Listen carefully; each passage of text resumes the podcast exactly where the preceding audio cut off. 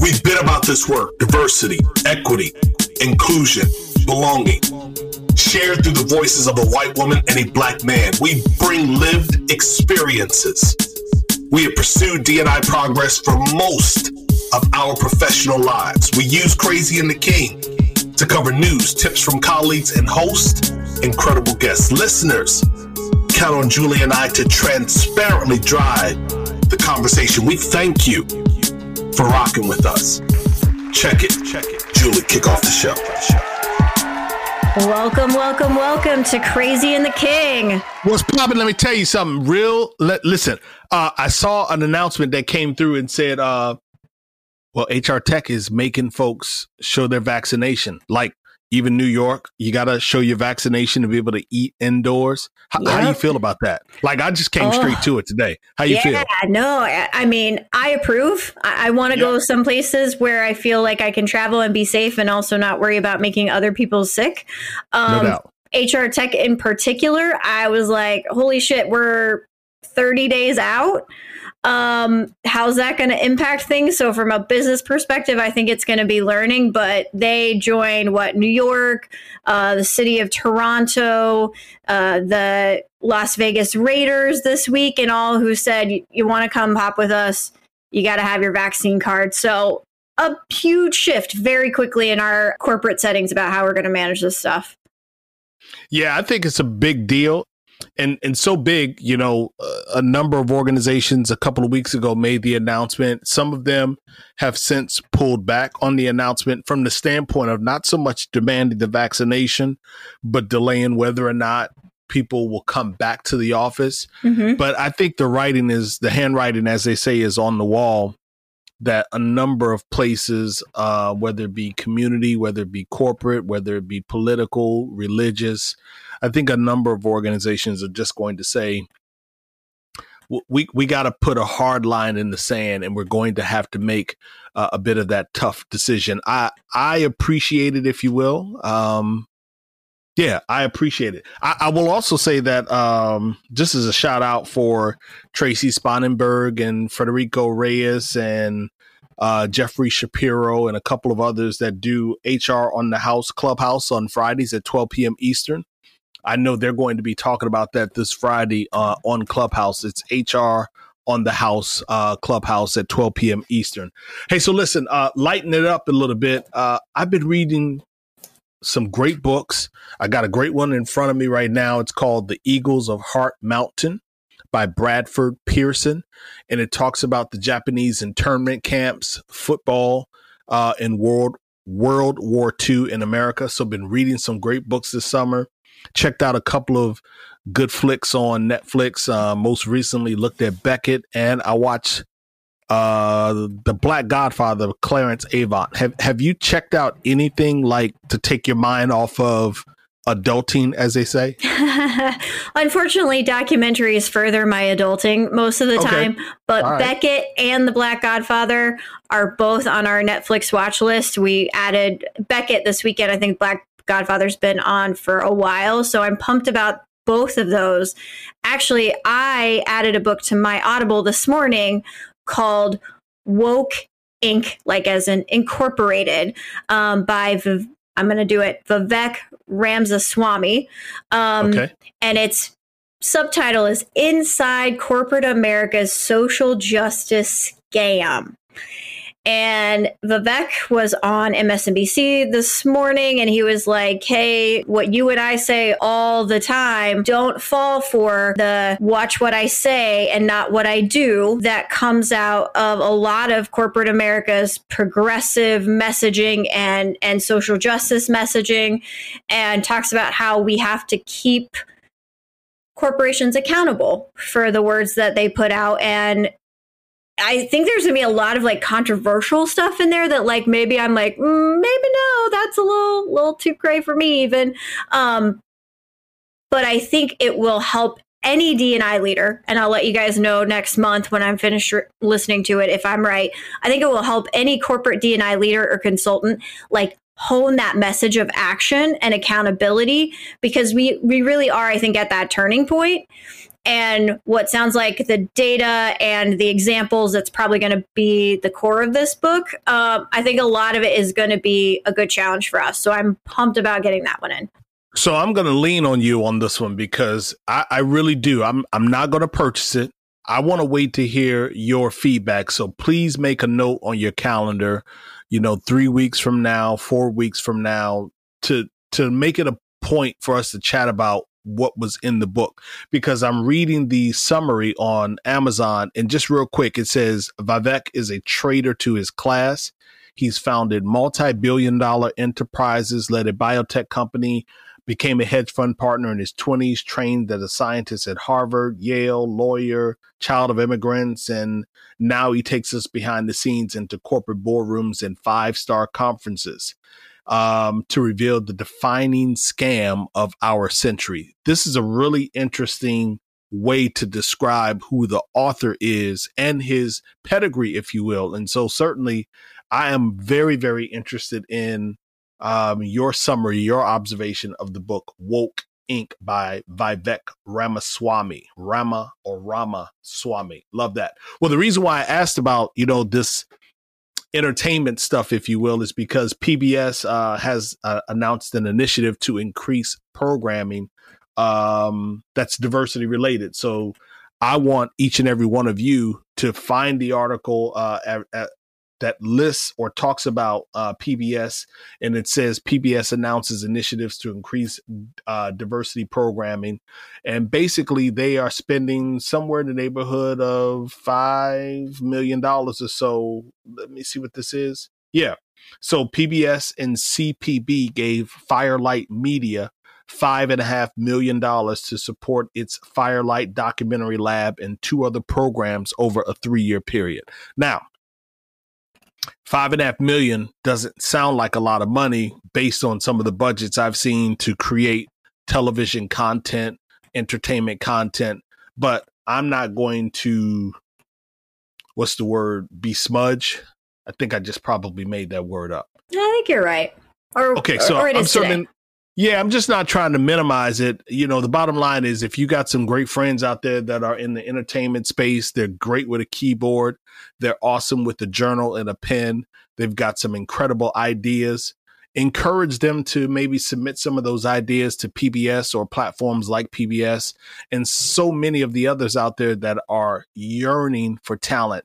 I was actually on Sirius XM this week and in on two different occasions i heard people say that one of the things that's missing in our landscape are books about positive books for young black boys mid age you know 8 to 12 8 to 13 years old. There's not a lot of positive material for young black boys. So there's still room for us to use that creative juice that we have yeah, no, I think this is awesome. One thing, well, two things that stood out to me. One is that they specifically called out identifying underrepresented pop populations and assisting those filmmakers. And I thought their choice of underrepresented population was interesting. Native Americans, Pacific Islanders, gotcha. Um, people based in the South, Midwest, and U.S. territories. So I can tell you, being a Midwesterner, um, I've never felt like my voice was underrepresented, especially as a as a white Midwesterner. Um, so I think that's interesting how they're going to approach some of this storytelling in diverse geographies. Um, you know, which maybe is just missing from entertainment because we're coastal entertainment kind of people other than i feel like there's a lot of midwesterners on reality tv um, and so I, I, think that's interesting but i also loved uh, the part at the bottom of the article where it says that producers are also going to have to put dei plans in place. So it's a multi-level right? It's critical to get creators um, and I, I absolutely absolutely love that but also thinking about what does the inclusion of your crew look like and your your actors and and all of that stuff so very excited very cool Absolutely. And we'll include the link to the article that we are referencing in our show notes. You might find it on another platform. But again, encourage your friends that are out there working and developing story ideas and kind of tucking them away on the shelf. Maybe dust a few of those off. You know, I smiled, Julie. I think I've told you this before, but I actually wrote like a um the archetype for a, a, show back in like 2011. Oh yeah. And I think my my my number, my uh SAG type number, it expired or something like that. But anyway, um, great story. PBS, we appreciate you for for doing that. Lightly, I wanted to share a tweet that was on the Aleria Twitter feed, and I love the folks over at Aleria, uh, and it's spelled A L E R I A P B C. Aleria PBC. And this tweet was done on August 17th. It says to create a more inclusive hiring experience for neurodivergent candidates by providing interview questions to them beforehand so they have time to prepare answers, ensure expectations are clear, and ask if any accommodations can be made. That was the inclusion tip uh, done by J.K. Riggins, Jennifer Riggins, who is a tech storyteller, a journalist, and uh, she does a couple of other things. And she's the mother of a four year old. So, a beautiful thing. Hey, you know what? I want to just drop back real quick. You talked about the Midwest. I meant to say this before we moved okay. from PBS just in reference to the Midwest, I just think about, and I'm often reminded, Julie, of my time matriculating through high school, becoming an adult, and going into the military. And I just think about how much I've learned since leaving Davenport, Iowa. And so, yes, they on through your observation, you feel like there are a lot of folks, at least in the reality space from the Midwest, that may be focused. But I'm like, hmm, that is interesting that they said the South and the Midwest. And I think about it from the standpoint of how much of history I didn't learn because of the way the system was structured, yep. because of the way our school system prioritized certain information. So I do think that it's kind of interesting, like you said, that they did call out the Midwest and said, we're not going to focus so much on the uh, coastal places, but we want that creative content from specific geographies here in the US. Yes. And since we're kind of back and forth today, the Aleria quote, fantastic, great. But keep in mind that what's good for one candidate is usually good for every candidate, especially when we're talking about people with disabilities. So everyone loves to focus on neurodivergence. We're super cool right now. I get it. But helping someone have it, providing those same processes to someone who has been out of a job for a while, who's a returning veteran, who suffers from anxiety, mental illness, PTSD, all of those things can be universally designed to make a candidate experience much better and help underrepresented groups get to work. That's all I'll Absolutely. say. Absolutely. Great tip. Absolutely. Yeah. So uh here, real quick note for uh, all of our listeners. Julie and I are working on trying to edit how we put our show together. So uh, stay tuned over the next couple of weeks. You'll probably hear a different style of delivery. Uh, but for now, we'll hear from one of our advertisers. The Jim Stroud podcast explores the discoveries and trends forming the future of our lives. Brain to brain communication, robot bosses, microchip implants for workers, and artificial intelligence replacing human workers are all happening now. If you want to know what's happening next, subscribe now to the Jim Stroud podcast. Do you love news about LinkedIn, Indeed, Google, and just about every other recruitment tech company out there? Hell yeah. I'm Chad. I'm Cheese. We're the Chad and Cheese Podcast. All the latest recruiting news and insights are on our show, dripping in snark and attitude. Subscribe today wherever you listen to your podcasts. We, we out. All right, welcome back. Um, so you have an interesting kind of kickoff from the CEO leadership report for 2021. Fill us in. Yeah, you know, so I, I couldn't uh, remember uh, in terms of preparation, but we had talked about a couple of shows back how uh, a number of CEOs had a a negative or a distant feel, taste, if you will, for diversity and inclusion efforts. And we highlighted it. We talked about it. It was somewhere in, uh, I want to say the beginning of July, middle of July, um, if you will. But this report came out just a couple of days ago and it came from DDI. And DDI actually did some research and they talked to more than 368 CEOs. They talked to a little more than 2,100 human resource professionals. And quite frankly, I'm sure that they probably gathered a bit of data from a few more people that I just counted. And what stood out for me, one of the things that stood out inside of the report is that 46% of CEOs said that they do not know how to build an inclusive environment. And so that absolutely caused me pause. Like if you heard that it, forget reading the report, just in hearing that, Julie, 46% of a group of leaders, top of their game, titans of industry, don't know how large the companies are for the 368, but the point is they are at the very top of the organization and they don't know how to build an inclusive environment. That to me on its face is problematic. So different perspective. Right. I think that it is remarkable that you got 48% to answer honestly.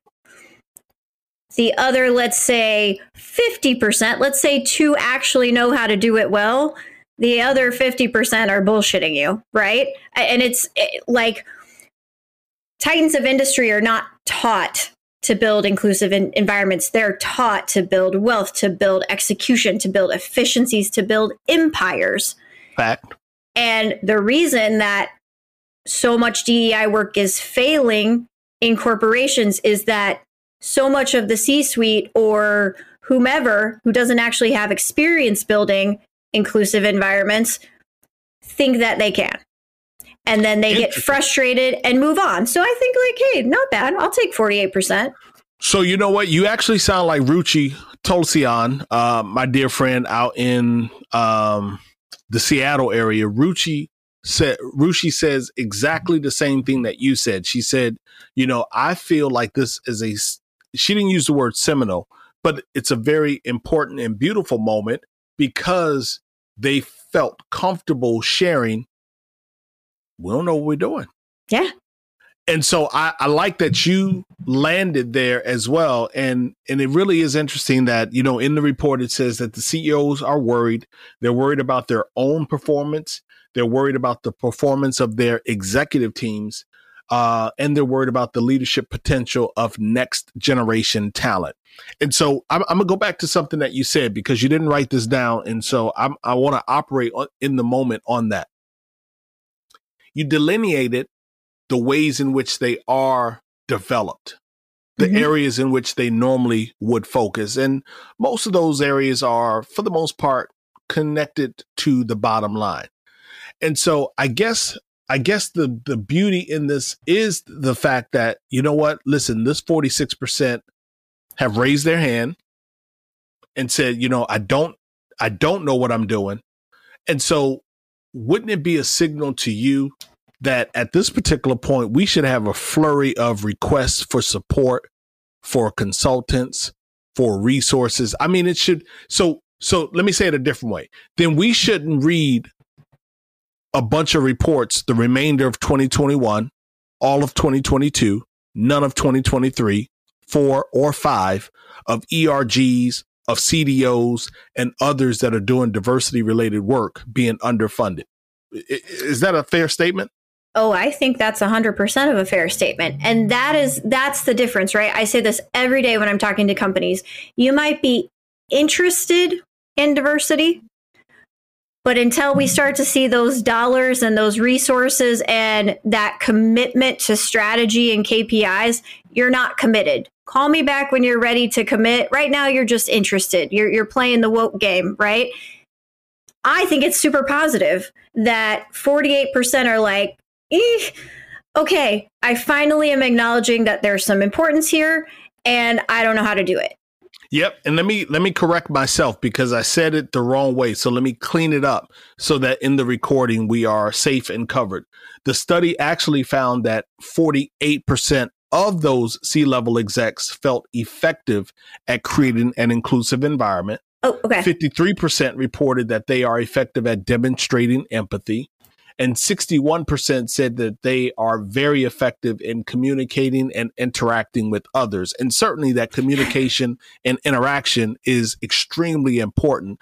And I would go so far as to say that that is, you know, the that's the foundation of doing uh, you know, DNI work and being inclusive, that you understand how to communicate, that you do well with interacting, and that you do have some degree of empathy. So it's a little bit confusing because yeah. it, did, it did say the CEOs in one portion of the report, and then it came back and said the C level execs. So in order for you all to read it, you will have to register on the DDI website. It's a bit uh, challenging, but the point being is we have a lot of work to do. And we don't say that in a way that's laborious and tiresome. We just simply say that that we got a lot of work to do, and I'm looking forward to doing the work. Uh, every day. That's what we get out of bed for, right? To do the work. Absolutely. As Absolutely. And, really and, and let me stuff. tell you, and let me tell you, there were four points, and and we'll roll out on this story, but four four other points that stood out in the article were uh, developing future talent is an imperative, of course, for CEOs.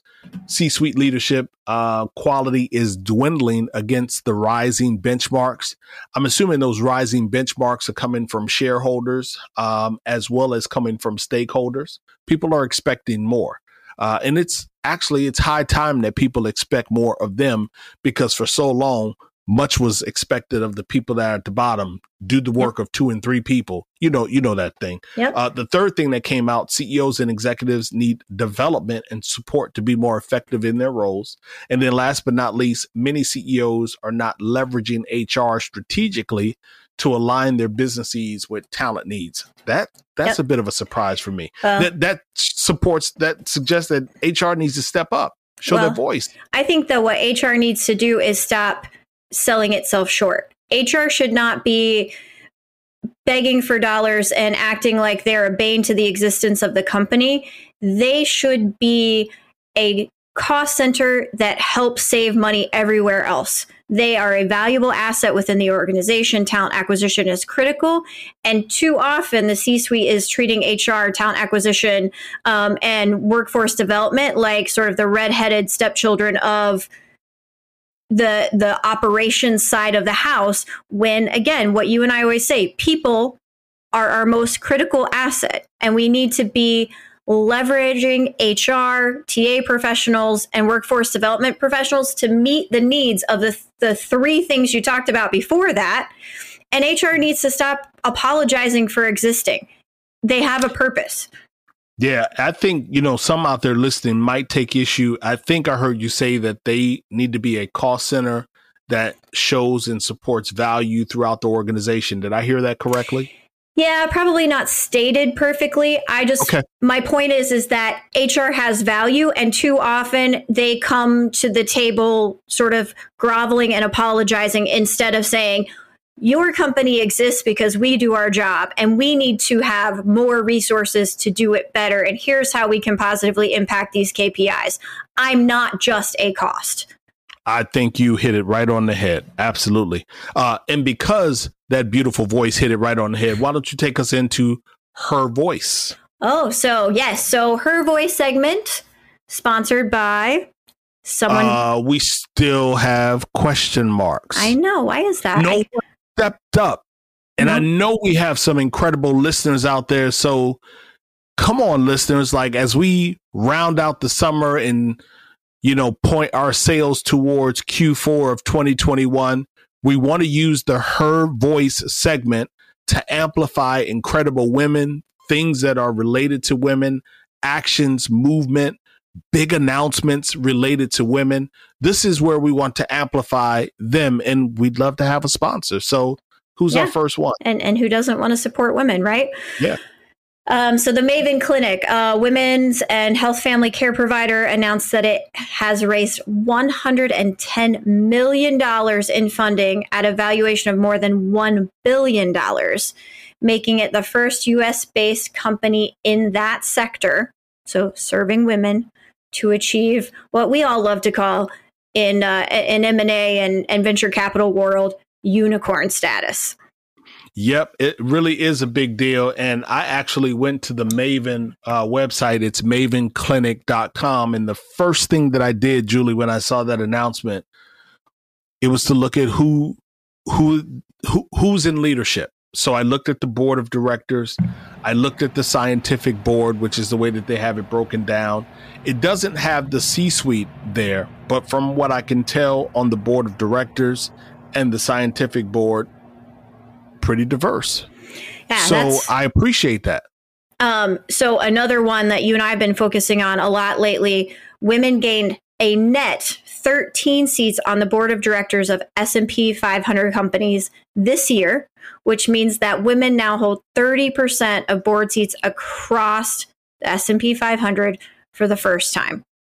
Yeah, averaging somewhere in the neighborhood of three out of the 11 board seats. So if we are looking at on average, most organizations in the S&P 500, if they have 11 people on their board, 3.3, I don't know how you get to the three, but 3.3 of them happen to be women. And speaking of, um, Stacy Brown Philpot you might remember that name, Stacy Brown Philpot from Task Rabbit. And if you don't know her from Task Rabbit, she actually used to work at Google, was very strong, powerful, accomplished at Google, took the helm uh, over at Task Rabbit. At some point, she didn't go into the organization as a CEO, but she grew into the CEO role. Uh, she is now the first woman to join the board of StockX. StockX is something even my my kings told me about StockX.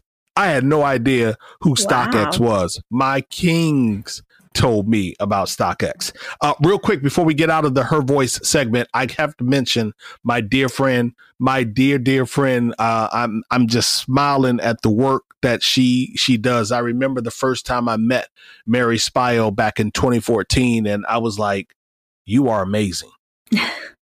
like that's just what I said. I looked I looked at her, Julie, and I was like, "You are amazing." That was the only thing that I could say because what she was talking about, like when you talk about like the elevator going over your head, yes, I heard her. I, I lingered on the words. It made sense, but I was like, this is some wild stuff. Well, Mary, uh, she is the founder of CEEK VR. That's C E E K VR. Um, she's raised millions of dollars in venture capital, and her product has generated billions of dollars uh, for organizations. And her company is now positioned as a real, real contender in the global VR headset market space. And it's a space that's expected to hit 442 billion. I'm sorry, 44 billion dollars by 2027. So Mary's playing in a very, very big, bold, beautiful sandbox, and I'm absolutely rooting for her. A couple of quick mentions. Let's get out of here. Yep. So Hispanic Heritage Month Toolkit. We've been talking about this for a while. We're getting super close. So if you haven't started planning for September 15th through October 15th, uh, Veronica Cool of Cool and Associates, um, HispanicToolkit.com. Absolutely. And the course Kapor Center, K A P O R, Kapor Center is hosting Breaking Down the Meritocracy Myth in Tech uh, with the filament on 825. That would be next Wednesday at 2 p.m. Not sure if that's 2 p.m. Eastern, Central, Western, but go to the Kapor Center and you'll figure out how to break down the myth in technology. And real quick, Morgan Stanley's multi multicultural innovation lab is accepting applications for their next cohort um, until September 16th. And the reason I bring this up is because I sat down earlier this year um, with Carla. Um, Carla Harris from Morgan Stanley, and we had an incredible conversation. Unleash has it on their website. Carla is a titan on Wall Street. One of the things that we talked about was this multicultural innovation lab, which she was instrumental in bringing to life. And so I absolutely want to encourage each and every one of you to go click on the link and learn a bit more about it. Who's your name drop? Um, so Hung Lee, who we're all a fan of, we've all been a part of uh, recruiting brain food or check it out every Friday morning if you haven't. Um, he has invited our oldest to be a part of a young career um, panel discussion this Friday morning based on some some really cool data analysis that iCIMS did on Gen Z um, and what their expectations are in the workplace. So thanks, Hung. Very excited for Friday morning. Awesome, and, awesome, awesome. Yeah, and so and and just really quick, not a name drop, but just sort of a, a, a keep on your mind, keep on your radar. This week has been really tough on a lot of our veterans who are seeing the end of the Afghan war, no matter how you feel about that, come to fruition. And how they feel about their service, I think a lot of them are, are having similar feelings to how Vietnam veterans felt. I know that we as Americans are not going to treat them like we treated our, our veterans from Vietnam, but we do, if you've got veterans on your team, just take a minute and let them know you're thanking them, thanking them for their service, and asking how they are, right? It's not just enough to say, hey, buddy, thanks for your service. Hey, this is probably a shitty week for you. Jason Kander um, had a fantastic tweet about it, about how he was feeling as an Afghan vet. And, and just take that moment to check in on the veterans in your life. Also, a pretty tough week for women. Um, watching the fall of, of Afghanistan for me as a woman personally has been very emotional because I recognize that we've raised a generation of women who are the same age as as my daughters and the kings who've had an expectation of some freedoms and and access and you're even hearing about them burning their degrees and their diplomas so that they don't get outed as educated women. We've got to do better. And i think the women of america are carrying a, a lot of us are carrying that heavy on their hearts and thinking about how do we take some action this week. Yeah, I got to tell you, I double, uh, double underscore, double click, double heart, double like, double all of that. You know, our empathy quotient should be high uh, for those individuals in Afghanistan, equally as high it should be for the people in Haiti who just seem to run uh, into catastrophe catastrophe after catastrophe after catastrophe. And so I just think that when we are honest with ourselves and we kind of step outside of our own self interests and our personal pursuits, if you will. When you think about situations like Afghanistan, when you think about what people in Haiti are going through and so many other places around the globe, to include here in the United States, it's often best for us to just sometimes say that it could absolutely be worse and that we shouldn't be so quick to judge, to comment, we should sometimes just simply sit in silence and try to be um, a supportive ally, if you will. So consider donating to organizations uh, that you trust that you feel will absolutely help the people that you feel need to be helped. Uh, consider volunteering time for organizations. Just consider being, as we often say, a better human building better teams, building better work environments, and doing that even if we are in a remote capacity, that we don't necessarily be in, have to be inside of the same cubicle, the same corridor, the same hallway for us to be a better human. Like reading stories of aggression elevating over Zoom is interesting to me because some could blame it on the pandemic and the stress and the frustration, but others have to blame it on just being poor humans. And so I just encourage each and every one of us, Julie, also encourages each and every one of us to just be better. For now, Jay and I are Ghost. See ya.